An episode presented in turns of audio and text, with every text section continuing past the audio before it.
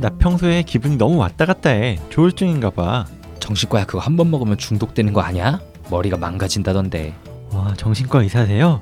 그럼 제 마음도 막 읽고 그런 거 아니에요? 정신과? 마음만 굳게 먹으면 되는 걸 무슨 치료를 받는다고? 네가 의지가 약해서 그래. 정신과 의사들이 보여주는 정신과의 속살 어디서도 듣지 못했던 정신과의 속사정 이야기 내부자들 지금 바로 시작합니다.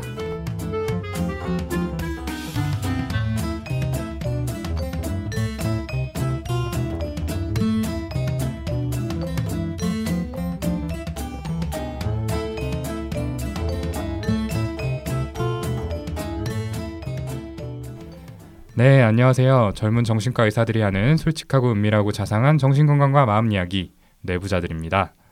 먼저 우리 오늘 방송 참여한 분들 소개부터 좀 하고 시작할게요. 네, 안녕하세요. 오늘은 오동훈 선생님이 돌아와서 다시 벤치로 돌아간 super sub 사회자 윤희호입니다. 아, 이런 멘트 언제 준비했어요? 제정신이 아닌데. 네 안녕하세요 김주용입니다. 오늘 저희가 좀 횡하네요. 네, 그리고 저는 이 방송의 사회자 오동훈이고요. 오늘은 이게 답니다. 저희 방송 최초로 세 명이서 녹음을 하게 됐는데요. 매번 농담하는 것처럼 이제 정말 망해가는 게 아닌지 좀 네, 지치고 좀 번아웃 된 것 같기도 한데 제가 좀만 더 참고 버텨서 매번 농담하던 것처럼 혼자서 남더라도 계속 진행해 보겠습니다. 정말 망조가 들었네요. 이 분위기. 어, 저희가 뭐 사실 최근에 이제 5일 약속드렸던 그 업로드 기간도 못 지키고 이번에 일주일 만에 업로드했었죠.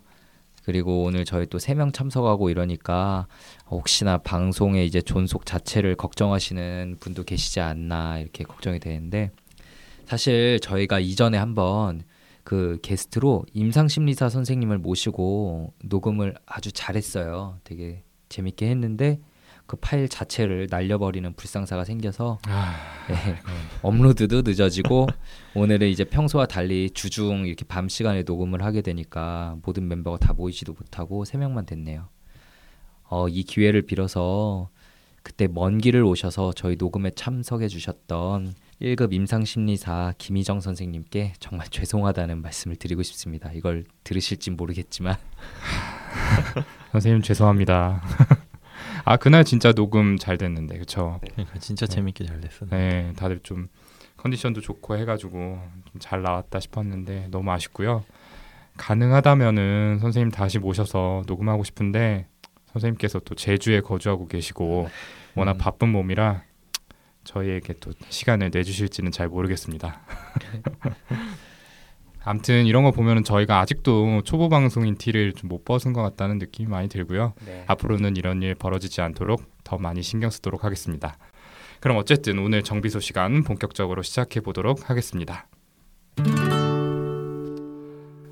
네, 이제 방송을 들으시는 분이라면 다들 아시겠지만 저희 내부자들의 모토가 정신과에 대한 편견을 없애고 그 문턱을 낮춰보자는 데 있죠. 그래서 방송에서 어렵게 생각 말고 일단 가까운 의원에 가서 말씀을 나눠보시라 이런 말씀을 참 많이 드렸을 거예요. 그리고 정신과 질환에 대한 편견, 약물에 대한 오해를 주제로 방송도 했었고요.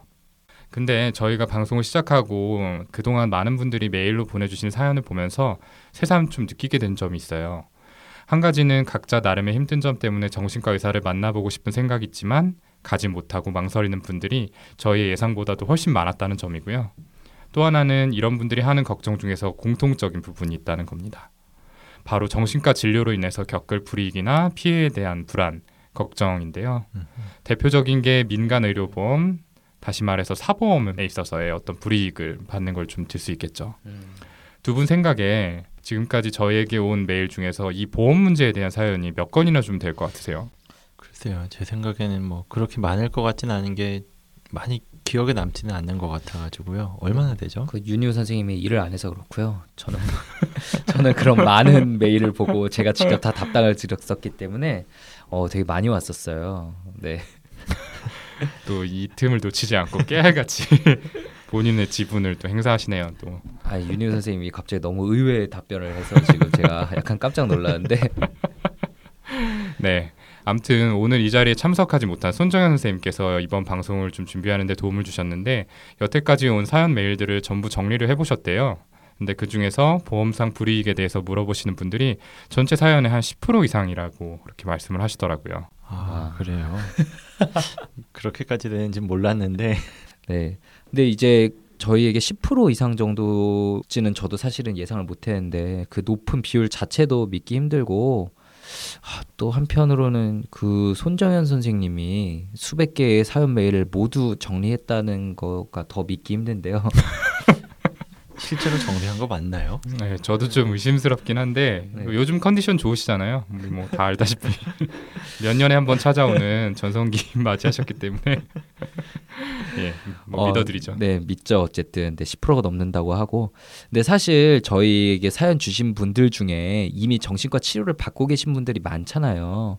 그러니까 그분들을 제외하면은 이제 정신과 치료를 안 받으시면서 문의한 비율 중에 이제 보험이나 이런 것들에 대해 물으신 분의 비율은 훨씬 더 높겠네요. 네, 그렇겠네요. 네, 사실 그럴 것 같아요. 그리고 제가 뭐 이야기는 이렇게 했지만 지용이 형이 매일 분류나 이런 걸 다 하거든요. 그래서 뭐 보험 관련된 질문은 본인이 다 답장을 보내버리고 그러다 보니까 저한테 할당되는 게 너무 적어서 그렇게 아, 느꼈었던 거예요. 윤희 선생님이 진짜 답장하고 싶었는데 음, 김중 선생님 가로채셨네요. 죄송하네요. 그러니까요. 앞으로 다 넘겨드릴게요. 아무튼 그리고 생각해 보면 저희가 진료실에 앉아서 만나던 분들이 이미 그런 현실적인 문제에 대해서 뭐 본인이라든지 아니면 가족들이 어느 정도 알고 나서 진료를 받아보기로 결심한 분들이니까 주로 하시는 질문이 뭐 약물이나 아니면 병, 치료 이거 자체에 대한 걱정들이 많았죠. 근데 병원 밖에는 그런 불이익을 걱정해서 아예 진료실에 오기를 좀 포기한 분들도 굉장히 많을 것 같긴 하네요. 그리고 그렇게 높은 비율로 매일 사연들이 온 걸 보면 그게 좀 현실을 반영한 게 아닌가 싶기도 하고요. 음, 네, 맞아요, 네. 맞아요. 음.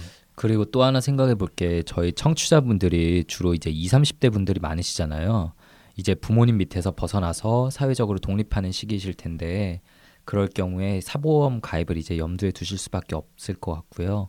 또 그 이 걱정 때문에 정신과 진료를 못 받는 분이 현실에서는 더더욱 많다 이렇게 생각하는 게 윤희 선생님 말한 것처럼 그게 맞을 것 같고요. 그리고 저희가 지금 보험 이야기부터 꺼냈지만 사실 그것뿐만이 아니잖아요. 이제 뭐 의무 기록이 남게 되면 그걸로 인해 취직에 불이익을 겪게 되는 게 아니냐 이런 것들에 대해서도 여쭤보신 분들이 정말 많았던 것 같아요. 맞아요. 네, 그렇죠. 아무튼 다시 말해서 이 정신과 진료를 고민하는 분들이 넘어야 될 문턱이 정말 많은데 물론 그중에 약 부작용 같은 정신과 치료 과정에 관한 오해나 막연한 낙인에 대한 불안감도 있지만 이 진료 이력으로 인해서 사회적으로 직접적인 불이익을 당하지 않을지에 대한 걱정이 큰 장애물이 되고 있다는 거죠. 그래서 오늘 정신과의 비밀을 소개합니다. 정비소 시간에서는 정신과 진료로 인해 생길 수 있는 사회적 불이익 어디까지가 사실인가에 대해서 좀 얘기를 해보고자 합니다. 자, 본격적으로 이야기 나눠볼 텐데 어떤 얘기부터 좀 해볼까요? 네, 우선 뭐 저희한테 가장 문의가 많이 들어온 보험과 관련된 불이익부터 이야기를 해보면 좋을 것 같아요. 뭐 예를 들자면 실비보험을 든 게 있는데 정신과 진료를 보면 제대로 보상을 못 받는다던데 사실이냐? 라든지 정신과 기록이 있으면 실손보험을 가입을 거절당한다는데 괜찮나요? 라든지 이런 질문들 정말 많이 들어보기도 하고 실제로 진료실에서 겪어보기도 하고 그랬었던 것 같아요. 네, 뭐, 네, 정말 많이 듣는 질문인데요. 어, 속 시원하게 결론부터 말씀드리자면 단순히 정신과 진료 이력, 즉 건강보험에 F 코드 진단이 있다는 이유로 가입이나 보험금 지급을 거부하는 것은 보험사의 불법적인 차별이에요. 불법이라는 거고요. 어, 그런데 뭐 예를 들어서 이제 고혈압, 당뇨 같은 내과 질환을 가지고 계신 분들은 완전히 질병이 없는 분들에 비해서 보험료의 할증이 있거든요. 보험사 입장에서는 그분들께 보험료 지불의 리스크가 다른 분들에 비해서는 좀 높다고 판단될 수밖에 없으니까요. 정신과 질환도 그와 마찬가지로 보험사 각각이 판단한 정도의 그 보험료 할증은 있을 수가 있고 뭐 위험이 아주 크다고 판단되는 근거가 있을 경우에는 가입이 어려울 수 있겠죠. 네, 좀 전에 김주용 선생님이 F 코드 얘기를 했는데 이게 뭔지 잘 모르시는 분들이 많을 테니까 간단히 좀 설명을 드려볼게요. 저희 의사들이 진료 기록의 진단을 입력할 때 이 ICD-10이라는 국제적인 분류 기준을 사용하는데요. 이 우리나라의 건강보험 시스템은 이 ICD-10의 각각의 진단명에 대응하게 어떤 코드를 좀 부여를 해놨어요. 이 코드란 거는 알파벳 더하기 숫자. 그러니까 예를 들어서 알파벳 2와 10 이런 식으로 구성이 되는데 앞에 알파벳이 진단의 큰 분류고 뒤에 숫자는 구체적인 진단을 말해요. 아까 이 10 같은 경우에 2는 내과 질환 중에서 내분비 계통 질병이라는 걸 의미를 하고 그 중에서 이 10은 당뇨병 그리고 201은 갑상선 질환 뭐 이런 식이거든요. 네, 정신과 질환의 경우에는 모두 F 코드로 시작이 되도록 분류가 되어 있기 때문에 이 F 코드의 낙인을 해소해야 된다 이런 은유적인 표현을 저희가 쓰곤 하죠. 네, 지용이 형이 말한 것처럼 국가인권위원회에서도 장애인이라는 이유만으로 보험 가입을 거절하는 건 차별이다. 이렇게 규정을 했고 금융감독위원회에서도 마찬가지로 했어요. 그래서 이렇게 규정은 분명히 명백한데 사실 저희가 진료실에서 뵙는 환자분들이 실제로 가입을 거절당했다든지 아니면 실비 청구하는 과정에서 문제를 삼는다는 얘기를 종종 듣게 되는 경우가 많았어요. 그 실비 청구하는 과정에서 문제 삼는다는 얘기 하니까 저도 생각나는 일화가 있는데 이전에 소아정신과를 돌 때 맡았던 환자가 있었어요. 이 발달 장애가 있는 어린 친구였는데 이런 친구들은 약을 쓰는 경우도 있지만 대개는 놀이 치료나 언어 치료 같은 비약물적 치료를 주로 사용을 하잖아요. 근데 이런 치료들은 아직까지 건강보험에서 급여로 보장을 하지 않기 때문에 보호자분들의 금전적인 부담이 좀 큰 편이죠. 다행히 이 아이는 보험에 가입이 되어 있었는데 그거에 비해서 어머니께서 걱정을 너무 많이 하시더라고요. 하시는 말씀이 정신과에서 진료받은 기록을 제출하면은 보험사에서 돈을 안 주려 한다는 거예요. 그러면서 F 코드 대신에 다른 진단명을 좀 넣어줄 수 있는지 이거를 문의를 하셨었어요. 근데 알아보니까 정말 웃긴 게 똑같은 치료를 정신과가 아니라 재활의학과에서 받으면 보험사에서 군말 없이 돈을 내어준다는 거죠. 단지 진단명이 F 코드고 정신과에서 치료를 받았다는 이유로 거부를 당한다는 거는 명백한 차별이 아닐 수가 없는데요. 그리고 제가 경험을 했었던 거는 저는 알코올 전문 병원에서 한 1년 정도 근무를 했는데요. 그때 입원 치료를 받으시는 분들이 거의 대부분이 알코올 의존 F102라는 코드로 진단을 받으세요. 그래서 보험회사에 가서 진단서를 냈더니 돈을 줄 수 없다 이렇게 이야기를 하는데 이것저것 약관을 물어보다 보니까 뭐 알코올성 간 질환은 보험에서 지급을 해준다 이렇게 이야기를 하시는 거예요. 그래서 다시 뭐 본인이 오셔가지고 진단서를 새로 떼어달라 이렇게 이야기하시는데 사실 이번 당시의 진단을 보면은 분명히 알코올로 인해서 간 손상도 있고 초음파라든지 아니면은 피 검사를 통해서 간염이 있는 게 확실히 확인이 됐기 때문에 뭐 알코올성 간염 이렇게 진단을 한 줄 더 넣어드린 경우도 종종 있었거든요. 이렇게 단순히 그냥 F 코드라는 것만으로 보험료 지급을 거부하고 거기에 추가적으로 다른 뭐 K 코드가 들어갔더니 보험료가 지급이 됐다 이런 경우를 많이 경험을 해봤었던 것 같아요. 어, 진짜 어이가 없네요. 네. 사실 알코올 사용장애 있으신 분들 중에 그 간 수치 안 올라가 있으신 분이 어디 있겠어요. 진짜 네. 거의 없죠. 그러니까 그분들 거의 전원 알코올 간염 진단을 붙여드릴 수 있을 텐데 이렇게 동일한 분들인데도 불구하고 그 진단명에 따라서 완전히 차별당한다는 게 진짜 어이가 없네요. 네. 근데 뭐 아까 이제 말씀드렸던 것처럼 이 보험이라는 게 보험사가 이제 위험도를 평가하는 자신들만의 어떤 표준으로 가입자 각각의 리스크를 측정해서 거기에 맞는 보험료를 청구하는 시스템이잖아요. 좀 더 위험도가 높아 보이는 사람에게는 너는 좀 우리가 돈을 줄 가능성도 높아 보이니까 보험료도 많이 내라 이렇게 되는 거고 완전히 건강한 분께는 이제 보험료를 적게 받고 이런 시스템인데 그러니까 보험사 입장에서 통계적으로 발병이나 이렇게 사망으로 인한 보상 지급 가능성이 너무 높아서 자기들이 손실이 예상된다고 판단되는 사람을 대상으로 보험료를 이렇게 할증하거나 혹은 너무 위험한 경우에는 보험 가입을 안 받을 수는 있죠. 예를 들어서 뭐 정신과 치료를 받은 분 중에 뭐 반복적인 자살 시도로 심각한 부상이 이미 여러 번 있었고 지금도 그 상태가 위중하다. 이렇게 판단되면은 보험사 입장에서는 사실 가입을 안 받겠다고 할 수도 있잖아요. 그것까지는 이해가 가요. 제가 보험사 쪽 입장을 변호하는 건 아니고 어쨌든 민간 보험사들도 수익을 목표로 하는 민간 사업자들이니까요. 그건 이해가 가는데 저희가 말하는 지금 문제가 되는 건 정신과 진료 이력 그러니까 딱 F 코드 하나가 남아 있다고 해서 무슨 진단인지 뭐 어떤 치료를 받았고 지금 어떤 상태여서 위험성이 큰지 이런 거 여부에 대해서 전혀 묻지도 따지지도 않고 애초부터 가입을 거절하고 그냥 보험금 지급도 거절하는 경우가 있다는 거예요. 뭐 정신과 진료 보신 적이 있다고요? 어, 저희는 가입 안 됩니다. 아 뭐 진단이 뭔데요? F 코드요? 아 저희는 돈 못 드립니다. 이렇게요. 음. 네. 사실 모든 정신과 질환들 뭐 불면증이나 적응 장애, 가벼운 우울증도 다 F 코드거든요. 이거는 이치에도 맞지 않고 특정 집단을 이렇게 차별하고 권리를 침해하는 거죠. 뭐 다른 과로 치자면 감기로 내과 의원 가서 진료 보고 약 타드신 분하고 뭐 위중한 만성 질환이 있어가지고 오랫동안 치료받으신 분을 그냥 똑같은 건강상의 리스크를 갖고 있다고 판단해서 보험사에서 기피하는 거랑 마찬가지예요. 음, 네. 그렇네요. 네. 근데 한편으로 또 상황이 이렇게 된 게 우리나라가 이제까지 정신과 환자들의 진단, 중증도, 또 거기 따른 예후, 예상되는 결과에 대한 제대로 된 통계가 없었기 때문이라는 의견도 있더라고요. 그러니까 다른 과 질환, 예를 들어서 뭐 고혈압 같은 경우엔 고혈압이 어느 정도로 심한 몇 살 환자의 예후가 평균적으로 어떻다더라 이런 거를 통계를 내서 거기에 따라서 보험비 측정을 하는데 이 정신과 질환에 대해서는 이렇게 표준화할 만한 근거가 좀 부족하다는 거죠. 네. 그러면은 이거를 나라에서 제대로 된 조사를 할 필요가 있겠네요. 뭐 아무튼 여러 사정이 있겠지만 공평해야 될 보험에서 이런 식으로 도매금으로 위험한 상태로 취급되는 건 굉장히 부당하다고 생각해요. 보험사 입장에선 뭐 이윤도 추구해야 되고 뭐 관리상 편하자고 그렇게 해왔을 수 있지만 사회적으로는 용인돼서 안 되고 앞으로 없어져야 할 차별이라고 생각합니다. 네, 네. 이런 보험사의 행태에 대해서 국가기관에서도 앞서 말했던 것처럼 명백히 차별이라고 규정을 했지만 여기 대해서는 좀 시정이 되고 있지가 않죠. 그래서 이것 때문에 곤란에 겪으시는 분들이 참 많은 것 같은데요.